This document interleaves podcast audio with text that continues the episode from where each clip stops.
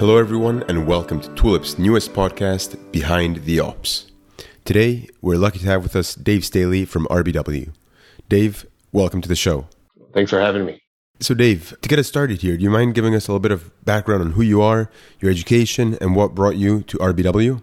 Sure. I actually have a college education in fine art. That's where I started. So, it was kind of a weird path, but that's kind of lost as a student. But I went to Pratt Institute, which is a pretty good school. Um, my education was in fine art. I was probably like the least romantic fine artist in that like program, and I didn't necessarily fit in there. I would say, and if I had to sum up the type of work I was making, I was making very process type art I went in for painting in particular at the onset, and I was making what I would call non-representational painting, is paintings that don't look like anything, and kind of highlighting the process. And I kind of mention that because I'm sure most people I work with are surprised that I have a fine art background, but really what I was working through as a student at that time was just like the process of art making, and I was pretty interested in that. And what really uh, set off my career though is I had gotten a job at an ice cream shop and I started off as a scooper, scooping ice cream, but eventually I was able to get into the kitchen, the production kitchen, and that was like the best thing that ever happened to me. I was really elated to finally get into the kitchen,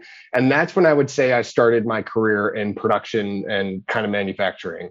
And so, uh, making ice cream kind of small. We we would pasteurize everything. We'd make all the ingredients. I was pretty good at breaking eggs and separating the egg yolk from the egg white. And then I kind of hopped around I used to work at weddings and climb up the ladders and be the guy who like put up tall lights and whatnot. And then eventually I found RBW, which is uh, an LED lighting manufacturer. And I had a friend who works nearby their their showroom, and I just kind of learned about it and I just applied. And so I got I got the job pretty easily. They had like a build demo, and I'm pretty good at putting things together, especially with my like experience in fabrication. I won't go too far, but I, I worked at like a window display. So I, I, had experience as a carpenter in shops. And so when I went to RBW, which was at 2016, so it was about five years ago. So it's hard, uh, you know, same company for about five years. And I started off as just a product builder. It's interesting that you mentioned that you started in the showroom side of RBW. Do you mind describing what then got you into operations? Sure. I used to produce the products, and I think my demeanor is kind of just like I'm pure business. Like I, I go to work and I'm there to hustle through it. And so I like uh, kind of high tempo. I think like pressure, an example, I think like pressure is kind of a privilege to be in a place where you're under pressure. And I kind of like that. And RBW, there's kind of a, a big benchmark where they had grown over like 200%, which sounds like I'm lying, but that's true. It was, it was a lot. And so I had developed myself as a reputation, I think, of just being pretty quick at building and pretty good at teaching others build. And so what I kind of carved out for myself was a position where I was kind of the go-to to create the documentation, a loose sense of manufacture work instructions of how to produce the products. And that was kind of based on my experience of my fine art background. So my ability to manipulate images, like I have a lot of Photoshop experience. And then when I was growing up, I was actually a big model car person. And so, like, I think my ability to communicate in drawing and in person was really a strong asset of mine. So, I was kind of leaned upon to generate the documentation for products. And I quickly became the guy in the studio who knew how to build everything. And I think that was a really kind of important launching pad for myself. I didn't know you were into model cars, actually. I was too. I believe it. Yeah. yeah. That's great. So, you mentioned that RBW underwent some pretty aggressive growth. Do you mind describing some of the challenges that this meant for you, for the team, and the company as a whole? Sure. I mean, the demand was definitely there, but our capacity was never quite there. I think, especially in this growth. And so at that time, I came in as the title of a product specialist. Eventually, I became the production scheduler, which really just meant that I was facilitating like what work orders went to what stations and who was building it. And then eventually, I became the production manager and that was really challenging because I was the production manager. So I was trying to onboard and get more people on. So that was the challenge was like getting enough people to produce the products, making sure that they would be able to produce it based on the information provided to them and kind of reducing the amount of heavy lifting it would take to teach somebody if there's kind of documentation to support it and really kind of multiply it. And so, yeah, we're really trying to expand the number of operators the documentation to support it. And then at that time, our facility was actually expanding to provide some more space because we didn't really have quite enough space for everybody. So it, was a really wild time expanding. And that really pressed my project management skills getting kind of the shelving in, moving inventory around, moving people around, onboarding new people. And so that was definitely a pretty chaotic time that I carry with me, you know, and yeah. it was a really good experience for sure. yeah, sure sounds like it. I mean, especially if you like high pressure environment, it seems like a great environment to thrive in. So now transitioning over to some of the technologies, so these new technologies that we're seeing on manufacturing floors. Do you mind painting the picture of what was being used at RBW and some of the challenges that you were facing? When we first started, the way that we managed work orders was just kind of through a simple, almost like calendar like software. And then we used this ERP, which we would use in parallel. And it was really like clunky. Every time I did something in the software, I'd have to go to the ERP software and update the same thing. And if they were out of sync, it was like kind of a nightmare. So then we made a big move to go under NetSuite, which is an ERP. And that's how we got the work order and the bill of materials together, which was great. But there's a lot of blind spots. There's blind spots in terms of documentation, there's blind spots in terms of like duration and time. And so every time we'd be like, how long does it take to build widget A? And I'd be like, I don't know, it takes me 20 minutes. And like that was how official we were eventually i think what really was the biggest launch was when we integrated tulip onto our shop floor and our like gateway entry to that was kind of like the duration like when i first started i would use a kitchen clock and a piece of paper and i would hit the timer build the product hit stop and i'd grab like my pencil write in this book and i would do that however amount of times and then i would photograph it in this like really low res picture email it to my colleague, and then he would manually enter it into NetSuite. And it was just like really inefficient. So I don't know exactly how we connected with Tulip, but I think that was kind of the guidepost leading into this like industry 4.0 journey that we started, which was maybe like a little less than halfway in my career at RBW. And so the last thing I'll introduce, so yeah, there's the time element of it. And then like producing the labels, I'll give like an antidote of our box labels is we used to have a PDF that had like 500 different images for all the different files. And the idea was like you would select the page and then print that one page. But like every once in a while, somebody would not be thinking they'd print all 500 slips and it would just make like a total mess. And it, it required a lot of manual entry. And so with Tulip, we were able to, to kind of streamline that the apps that were created were really simple. You would just log in and it would tell you what to build maybe provide some documentation. And then once you were done, you would enter in some information on that and you could produce the box labels and these compliance labels all from the app, which doesn't sound like too crazy, but it's actually a lot more work than you would think. And so that was yeah. pretty cool. That's interesting. It's quite a transition from kitchen timers to these solutions that you're building. So I imagine that as you learn these new skills and new technologies, uh, your responsibilities change and you were getting tapped on the shoulder to work on projects that you otherwise wouldn't have had the opportunity to work on. Do you mind describing that a little bit? Yeah, I think it was less about my skills, but I think my like capability. And I think when I started to integrate the digital solutions, which it took me a long time to kind of master them, but I think it, it's really hard to beat these digital solutions to these real world problems. You know, such as simple as just like grabbing the paper and writing it down. Like there's like a term like paralysis by documentation. And so everything's really slow because you're so busy. And I think in the apps that I would develop, I was really trying to develop things that went with the flow of the natural behavior. So the last thing I wanted to do was tell someone like, "Hey, stop what you're doing and hit this thing and then keep going." It's like if they're going to hit something, then I can build in like a trigger or a timestamp on that. So kind of going with the flow, so to say, in terms of how I would deploy the apps. But I think my capability to implement digital solutions was really sought after because honestly there's a lot of problems you know over five years. And i think sometimes when you dig into one problem it turns out to be a, a, much deeper problem and much deeper in the layer. And i think that i had kind of was able to establish my capacity to be able to address those problems in a meaningful long term way utilizing some of that technology I mean, yeah, absolutely. I think at the end of the day, interfaces are used by people, and so it's really important to design them in such a way in which they're user friendly and intuitive to use for anyone who gets started with an app. So, it really sounds like your background in design really helped shape some of the decisions that you were making. Definitely. I, I would always kind of say like Google Sheets is a good place for information to die. You know, you're like typing in this information and then someone stops opening up the file and then it gets old. A year, like six months later, someone opens up the file and they're like, you guys haven't been using this, you know, and it's like that happens all the time. And so it's really important to me to create solutions that really resonate with the user and I think it's important that they're drawn to it. And I think that's how you'll find success in those solutions is when the user actually believes in those solutions. I 100% agree. So now focusing a little bit on the solution, you mentioned that previously it was quite clunky. It was easy for information to get lost or go into some sheet that no one was using. Do you mind describing a little bit the solution you built and how it helped streamline some of the processes?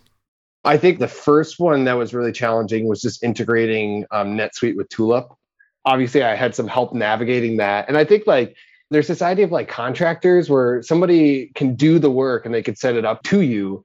Um, but I think what that leads to is it actually reduces your agility. So I think that was kind of a driving force of me learning some of the technology, such as using APIs or using ZPL, was giving myself agency to be able to address shortcomings or improvements as they went through.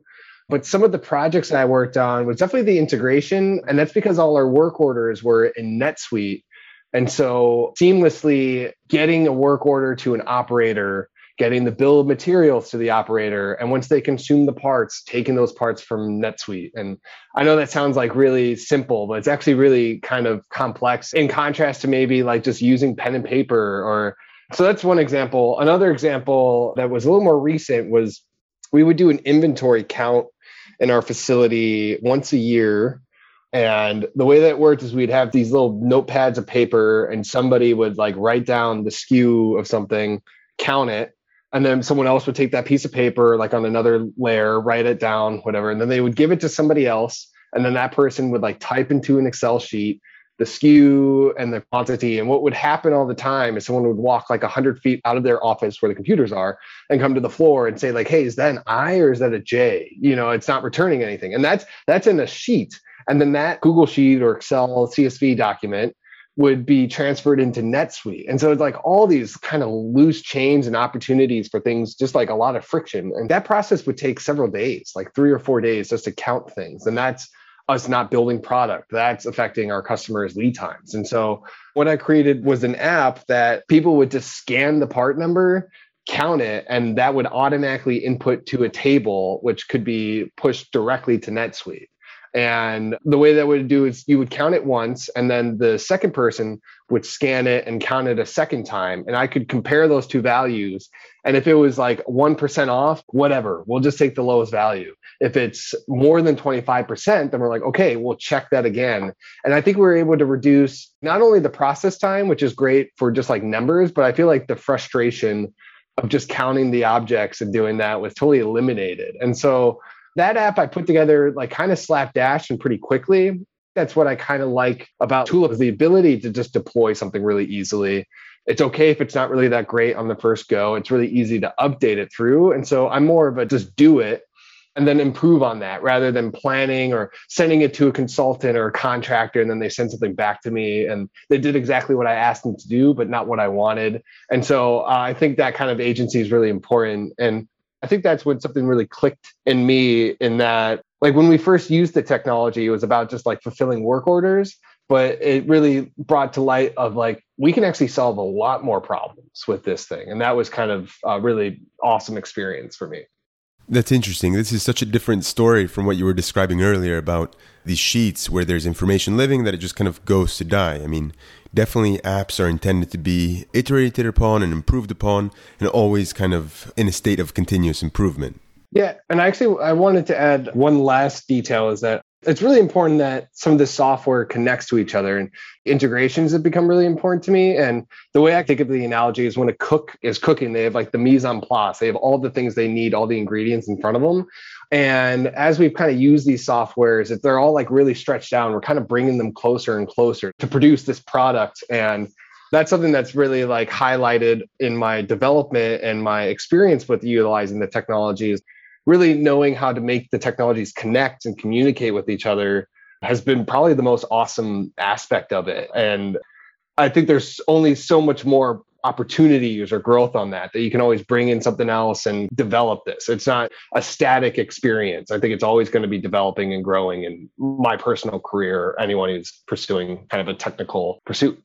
Yeah, that's really interesting you say that. I mean, once the scope becomes broader and you know you start bringing in more information for more integrations, it really kind of expands the horizons of what's possible.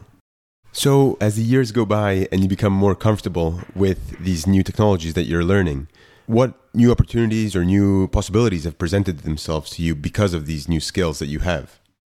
I've got like a funny answer, which may not be like the best direct one, and maybe I'll take another swing at it. But something that was funny is when I first started using Tulip to NetSuite, I was using APIs to communicate to one another, but I had actually no idea what an API was. Like I would just call it a connector function. And it wasn't until like maybe a year of using the technology that I finally learned that I was like, oh, that's an API. The way that like Google Maps or all these apps that we use every day, I was like, it's all APIs. Like they're all just software talking to one another. And I would liken it to like learning that I actually am totally fluent in French or something like that, you know? So that was pretty incredible. And I think that was a really profound moment for me in, in my personal development but I think the opportunities that it's afforded me, and I, have been, I think this journey has kind of taken place so far just at RBW, but I held the title of production manager for quite a while. Now I'm in a role called the manufacturing change manager, and I'm leaned upon to integrate solutions in many different facets of our business, which I find very engaging and very challenging. And I think I've been able to create a reputation for delivering on what I seek out to do or really understanding a problem. And, you know, that's a mixture of obviously technical solutions, but I think also empathy in working with others and really empathetic with your client and not like empathetic, like I feel bad for them, but really understanding their problems holistically and really trying to address them in a meaningful way. But I think in terms of my career growth, I think it's definitely kind of risen the caliber of problems I'm given the opportunity to solve. And an example, our place of business, RBW, we're relocating to a much larger facility. And I'm leaned upon to facilitate the whole plant layout. You know, I have consultants helping me out in the journey, but I'm leaned upon because of my experience of using Industry 4.0 technology and really designing things with the mindset that it's going to be augmented even further down the line. So, kind of future proofing whatever we're doing. And I think that's like you know, if I had seen myself in art school years ago and thought that I would be taking on a challenge like that, I don't think I would really would have had that opportunity or really believed in that. Industry 4.0 technology, like it's never going to go away.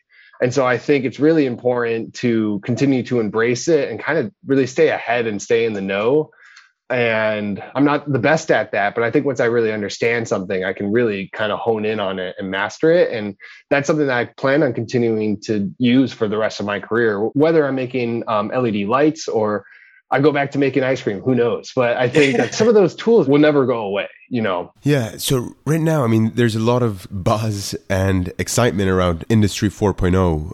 So what would you recommend to a student who's kind of getting into manufacturing and starting to look around and understanding what technologies are available? You know, I, th- I think there's a lot of layers to that. I think in terms of like entry into the field, I think whatever someone works at, I think it's really important to work really hard and to not feel entitled to opportunities and really work through it. And I feel kind of a, a testament to that, you know, being a, a, an ice cream scooper and eventually coming into the kitchen and that kind of really launched that. So in terms of like entry, I think it's just important to always put your back into it and really hustle. And then in terms of apps, my advice is to just really pay attention to those things around you. And what I mean by that is like, what apps do you find yourself using all the time? I think a really inspiring app for me, and hopefully this isn't like a tough plug, but chess.com. I, I picked up chess back in 09 and I've seen this website change its UI and go through all these different iterations. And that's actually probably one of my main source inspirations for how I design my app on my shop floor.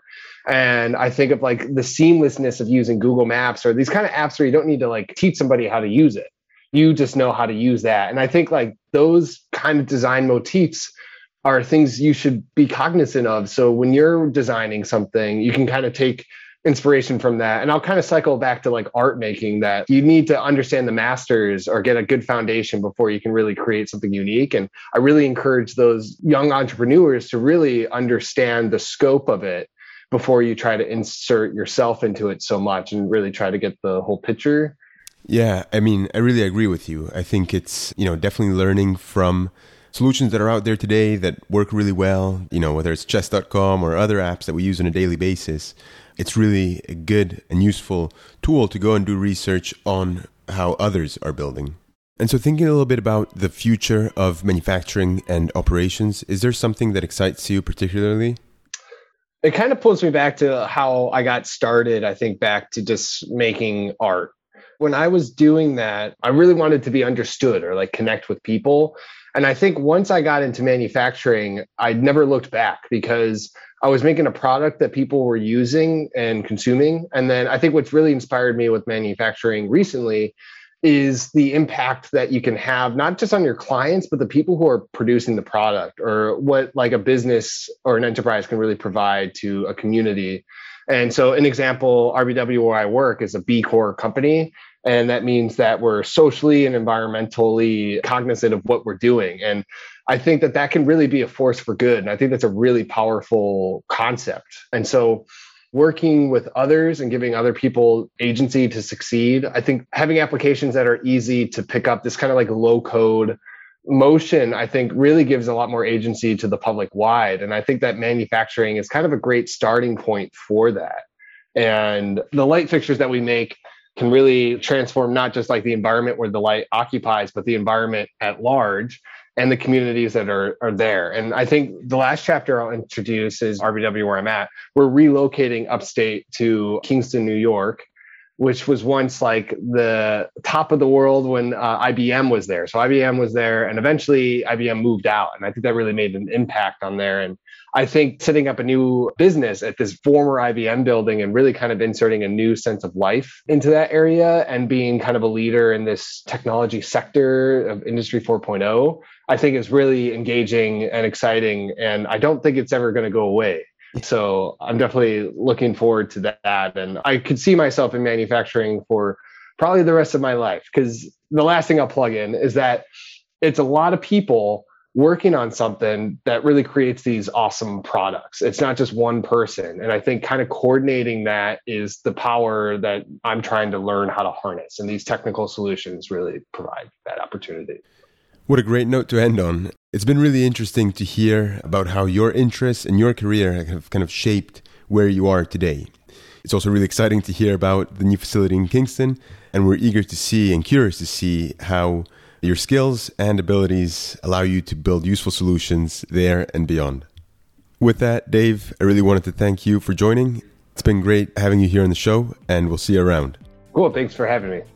Behind the Ops is brought to you by Tulip.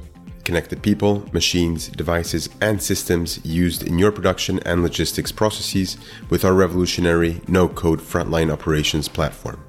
Visit tulip.co to learn more. This show is produced by myself, Giovanni Carrara, and edited by Tom Obarski. If you enjoyed listening, one really easy way to support the show is to leave us a quick rating or even review in iTunes as it really helps other folks find the show. If you have any feedback, you can reach us at giovanni at tulip.co. Thank you for listening to Behind the Ops. We'll see you next time.